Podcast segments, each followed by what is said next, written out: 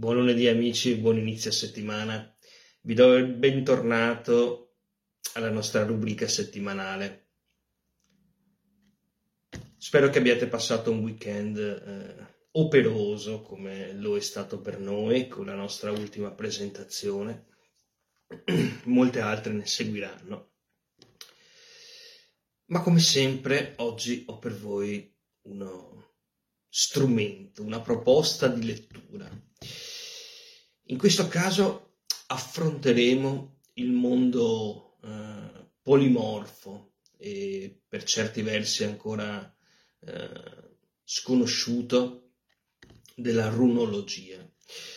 Lo faremo con eh, una delle opere più complete che esistano in lingua italiana, con il primo tomo anzi di questa, di questa pentalogia di Norak Odal e di Fiordo Bianco Rune, edito da uh, Psiche 2. Cinque volumi, cinque tomi, ognuno dei quali affronta un determinato aspetto delle rune, della runologia, eh, fino ad arrivare al quinto dove la, la divinazione runica è, è, affrontata, analizzata nella, in una delle maniere più precise e capillari che ci siano appunto in, in lingua italiana, come vi dicevo poco fa. Nonostante anche nel primo tomo siano presenti moltissimi eh, riferimenti al significato delle, delle singole rune, all'energia che ogni singola runa racchiude, a come canalizzarla, Ciononostante eh, sono presenti anche eh, molteplici esempi di, distesa di consultazione, anche se il primo tomo si concentra forse di più ehm, sulla preparazione e sulla filosofia stessa che eh, soggiace a questi segni magici, che non dobbiamo dimenticarlo, sono pur sempre un, un alfabeto che si presta particolarmente a questo particolare, eh, a questo particolare utilizzo cioè la divinazione, un utilizzo che con ogni probabilità è, eh, è piuttosto tardo rispetto alla, alla cultura eh, dei popoli nordici dell'Europa del Nord.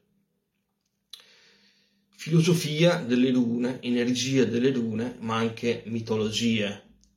E proprio a questo proposito sentiremo ora un passaggio tratto dall'origine mitica delle, delle rune, e cioè la scoperta mitologica delle rune.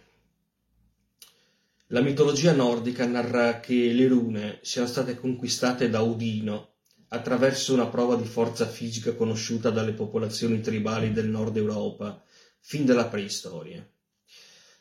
Odino rimase appeso a testa in giù all'albero del mondo per nove giorni e nove notti consecutive, impalato dalla sua stessa lancia, dove la forma umana, la sua tenacia, la sua resistenza e il suo coraggio vennero messi a dura prova. Questa prova di volontà gli consentì di guardare nel pozzo della conoscenza e di entrare in possesso delle rune, che memorizzò e diede in dono agli uomini, iniziando gli sciamani all'impiego della magia di questi potenti glifi.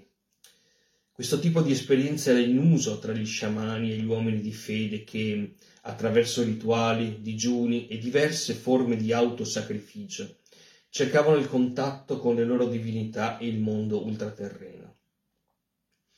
Alcune teorie ipotizzano invece che Odino fosse un esperto sciamano originario delle terre del nord-est, conoscitore della cultura asiatica, ancora sconosciuta in Europa. Intuì la potenza dell'alfabeto runico acquisito attraverso un rito di sacrificio applicato a se stesso, attraverso il quale rinacque con il nuovo nome di Odino, non più in veste umana ma divina. Ecco dunque, eh, alcune teorie eh, evemeristiche eh, considerano, riportano ad una dimensione umana gli dei, come potete vedere. Spesso eh, accade che determinate nozioni eh, metafisiche, che poi diventano tradizionali, possano essere ricevute da, da uomini, da, da, uomini che sono dentro naturalmente al mondo spirituale come gli sciamani, attraverso prove eh, di eh, autosacrificio o attraverso la trance eh, indotta in, in vari modi, attraverso uno stato di coscienza alterato. La tradizione poi porta a mitizzare, a divinizzare queste figure. Quindi quando noi ci rivolgiamo a, ad Odino, in realtà, certo, ormai ci rivolgiamo ad un archetipo divino, ma ehm, dobbiamo tener conto della possibilità che possa essere stato effettivamente un uomo e che, come dice il paragrafo che ho appena, ehm, che ho appena letto, ehm, abbia acquisito questo nome divino in seguito alla, alla rivelazione runica.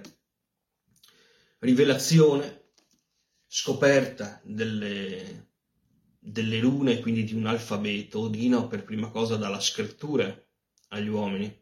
Soltanto in seguito le rune divengono strumenti divinatori.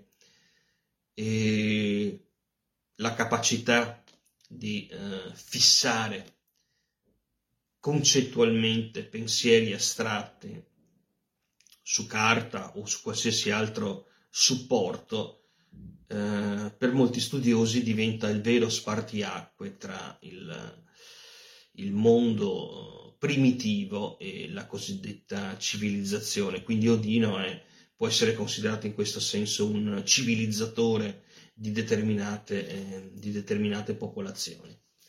Bene, amici miei, Rune di Norak e di Fiordo Bianco, il primo tomo, ma naturalmente anche tutti gli altri quattro, vi aspettano alla libreria Il Sigillo. Io vi auguro una splendida settimana e ci vediamo domani, come sempre, in libreria.